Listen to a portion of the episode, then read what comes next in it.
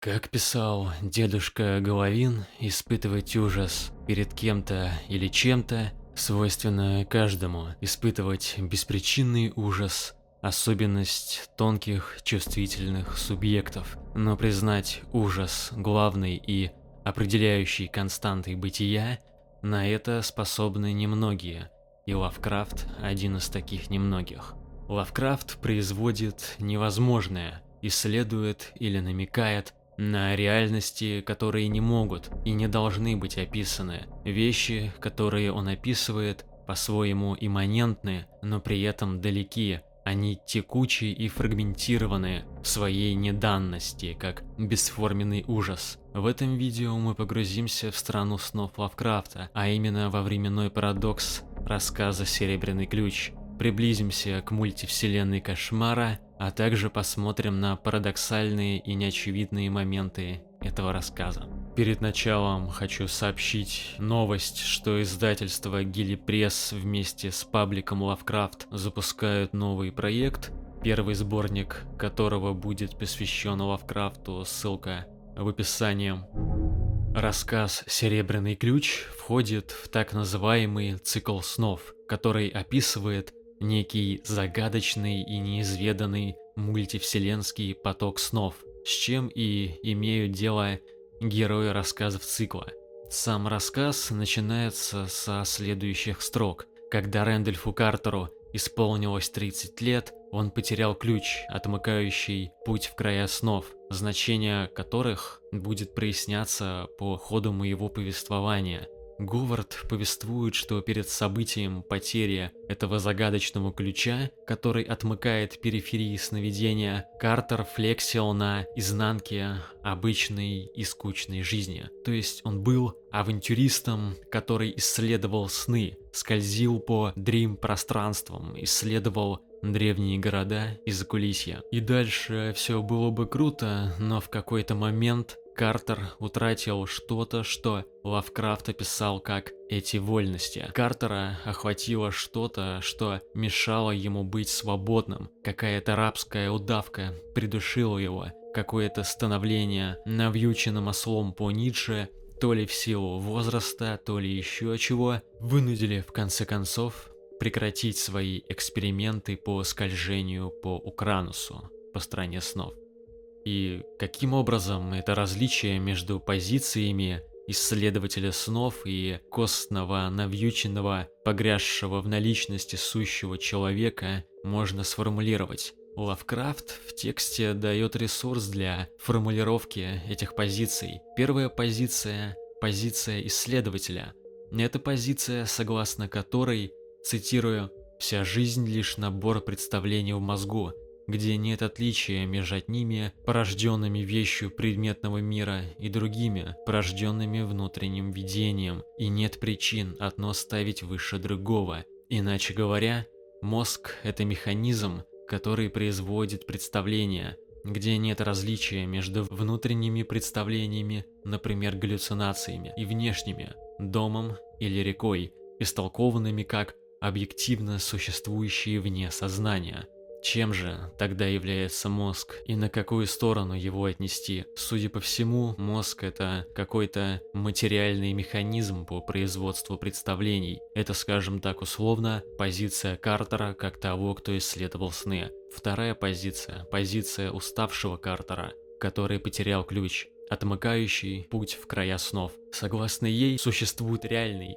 обыденный мир, который имеет реальные обычные вещи. Философия, которая работает с такой позицией, это философия, которая занята аналитическим анализом того, как вещи связаны между собой, где каждое понятие, скоррелированное с вещью, имеет свое место и описание. И все эти сны и фантазии подлежат аналитическому рассмотрению и препарированию. Можно это понять так, что речь идет об их сведению или редукции, терминам естественной науки, понятые как скучное здравое знание.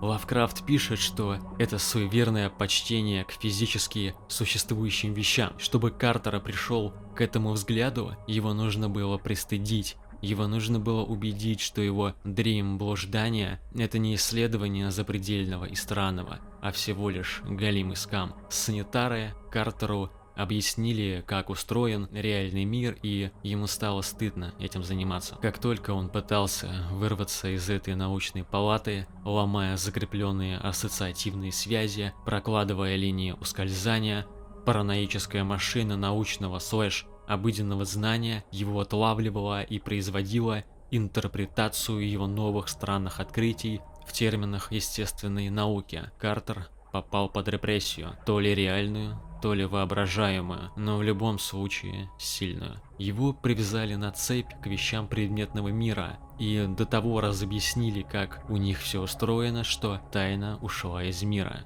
То есть они расколдовали его загадочные миры.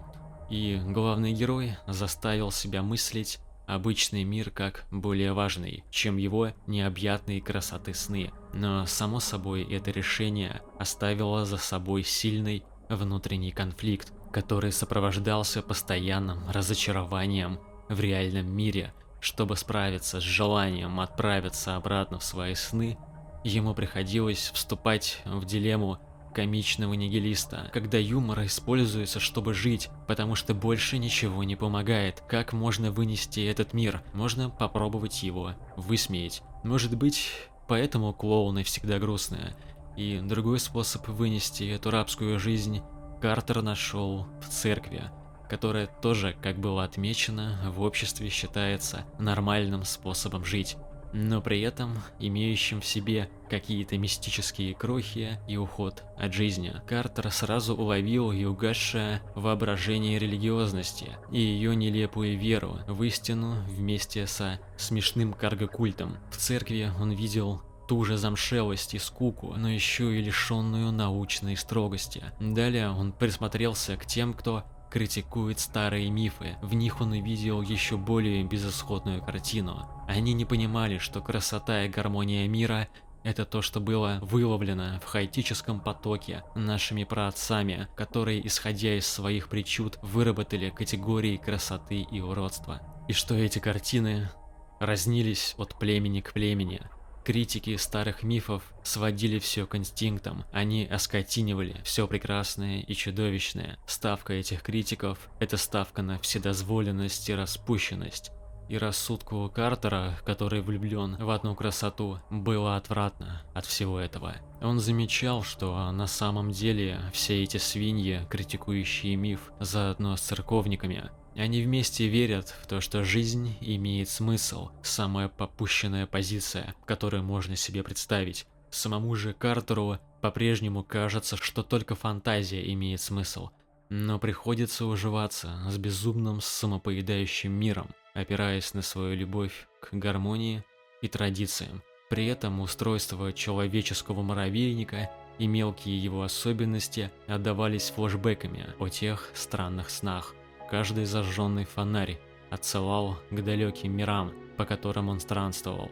Все это делало его изгнанником в этом мире, где бы он ни находился. Ни мировая война, ни поиск друзей, ни написание книг его не удивляли. Отсутствие близких родственников и близких связей скорее радовали его. При этом новые романы, которые он писал, принесли ему славу и успех, но он сжег рукописи, потому что их содержание должно быть совсем конченным, чтобы нравиться такой простой публике. Отвлеченные оккультные книги ему также казались бесплотными.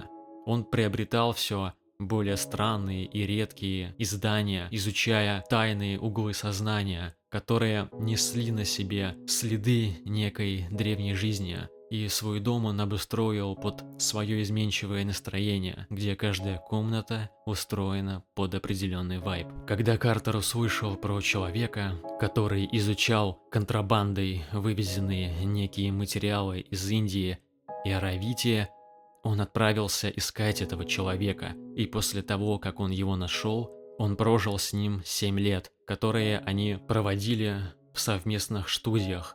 Это длилось до одного события, на некоем древнем месте. В полночь они столкнулись с чем-то, что Лавкрафт или рассказчик описывает как ужасное. Это событие развело их, и тогда Картер отправился в Аркхэм, город ведьм, город его праотцов в Новой Англии. Там он испытал некоторый ужас, но все это не шло в сравнение с теми гранями, которые он исследовал во снах. И так он старел, жил в уединении, только вспоминая о том, как в юности он исследовал сны.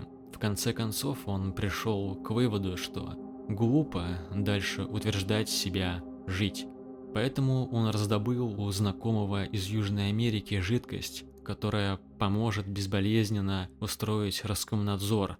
Но что-то мешало ему сделать это, поэтому он каждый раз откладывал на потом. И со временем он даже стал этому рад, так как его одиночество и особый образ жизни делали жизнь будто бы нереальной, что возвращало его на мгновение к тем снам. Его регулярные сны стали напоминать те самые сны. Странные мелочи и оттенки появлялись во снах, что отличало их от обычных заурядных снов. Иногда, просыпаясь, он звал мать и деда, которые были давно мертвы. И в одном из таких снов дед рассказал ему об их роде, о том, какими необыкновенными были эти люди. А именно, он говорил о пламенно-оком крестоносце, проникшем в умопомрачительные тайны сарацинов, державших его в плену, и о первом сэре Рэндольфе Картере, практиковавшем магию в царствовании королевы Елизаветы. Говорил он и об Эдмунде Картере, который едва избежал перекладины по Саламскому делу о колдовстве и который спрятал в старинный ларец огромный серебряный ключ, перешедший к нему от предков. Дед напоминал Картеру о ключе, и перед тем, как проснуться, Картер услышал, где раздобыть ларец, где хранится тот самый ключ. На чердаке он отыскал этот самый ларец, который захламился где-то там в пыли. Ларец был большой, готичный. Было довольно странно, что никто его не открывал. Вдобавок к этому не было понятно, как вскрыть замок и как вообще этим ключом потом воспользоваться. Открыть эту штуку ему помог старый дворецкий. Внутри был огромный тусклый ключ, покрытый странными фигурками. К нему прилагалась инструкция на каком-то неизвестном языке. Это были странные иероглифы, которые были начертаны тростинкой, как будто бы что-то древнее. Однако Картер что-то в них узнавал, что-то такое, что уже видел в материалах того эзотерика-контрабандиста. Картер вспомнил, что тот мужик всегда испытывал что-то, что пробирало его до дрожи. В этот раз до дрожи пробрало самого Картера. Ключ он держал при себе, а сны становились все веселее. Возвращались те самые очертания, что-то звало его вернуться в нечто изначальное, какой-то поток воли предков. Он решил, что необходимо совершить это слияние с потоком. Он вспомнил Аркхам и родовое сельское гнездо. Осенью он отправился туда. Добирался он на машине и по пути видел всякую хтонь вроде дома старой колдуньи, что вынуждало его ехать быстрее. Так он въехал на холм, где рождались его предки. Далее он добрался до старинного жилища Картеров, где он не был уже 40 лет. По времени уже было где-то далеко за полдень. Он остановился, чтобы осмотреться. Было просторно, ощущались странные потоки, которые изливались закатным солнцем. В этом пейзаже он узнавал свои недавние сны. Это наводило его на мысли об одиноких планетах. Что-то навело его на мысль, что его машине там не место, поэтому он оставил ее у опушки леса. Оставив при себе ключ, дальше стал подниматься пешком. Он шел через лес, сам дом стоял на вершине холма.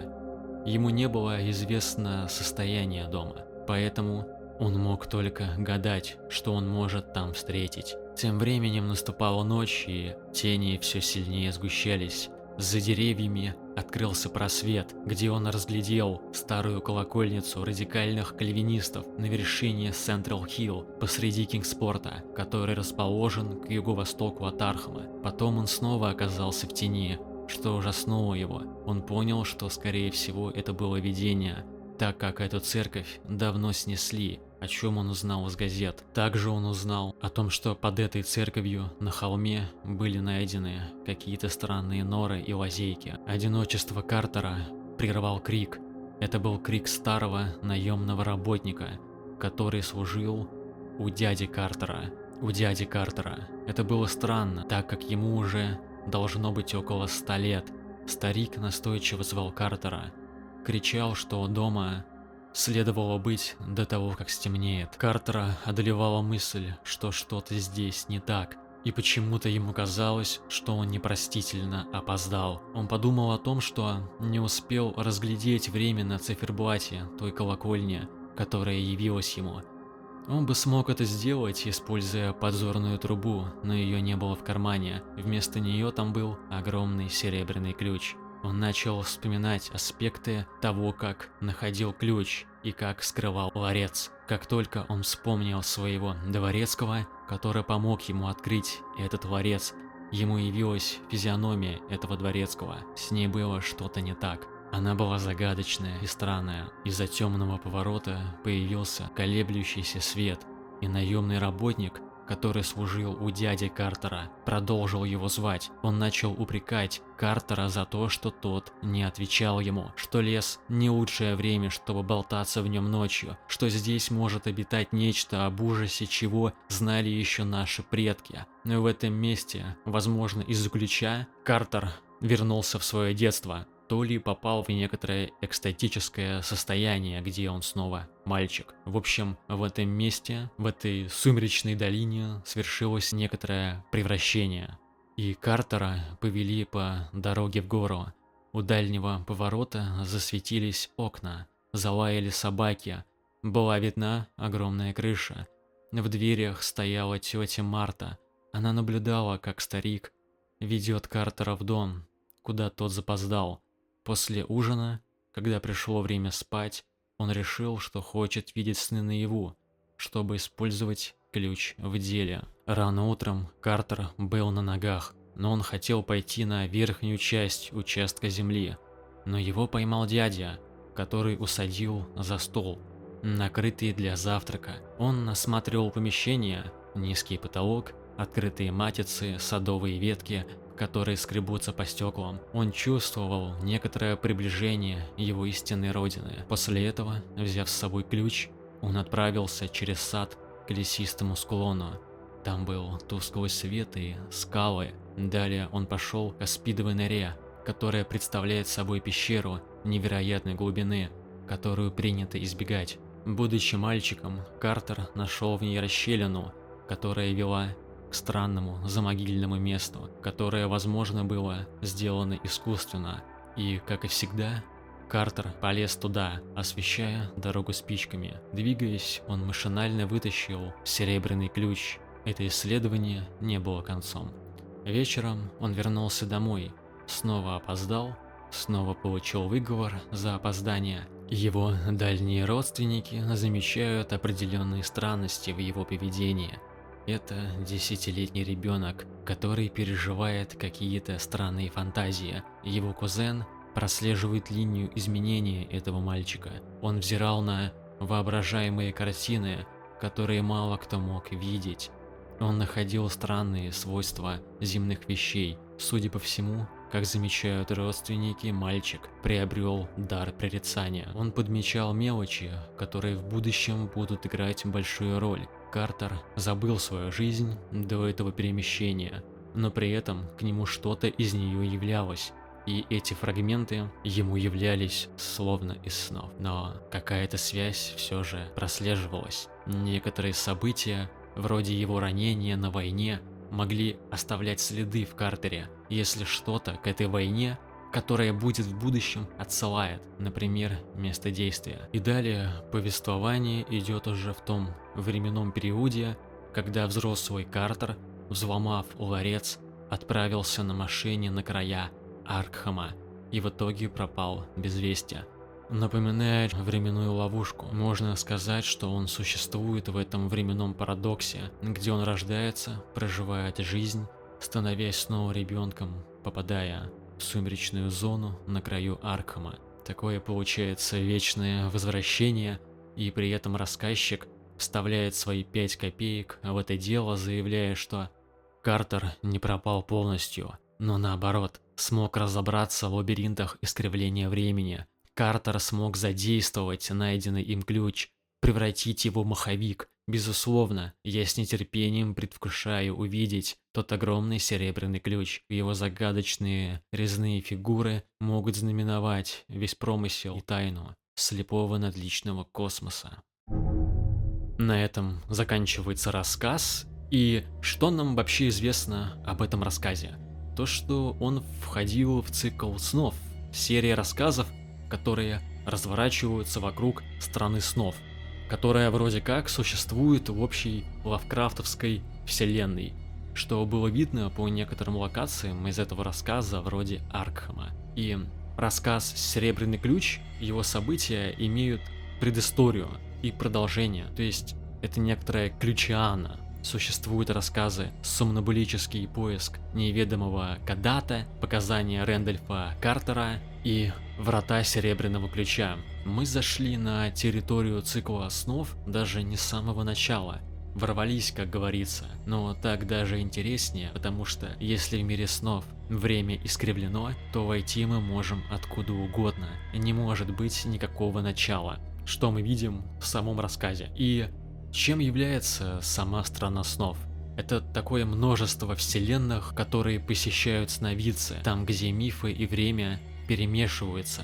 Открыв ту же Википедию, там сразу написано, что это мультивселенная.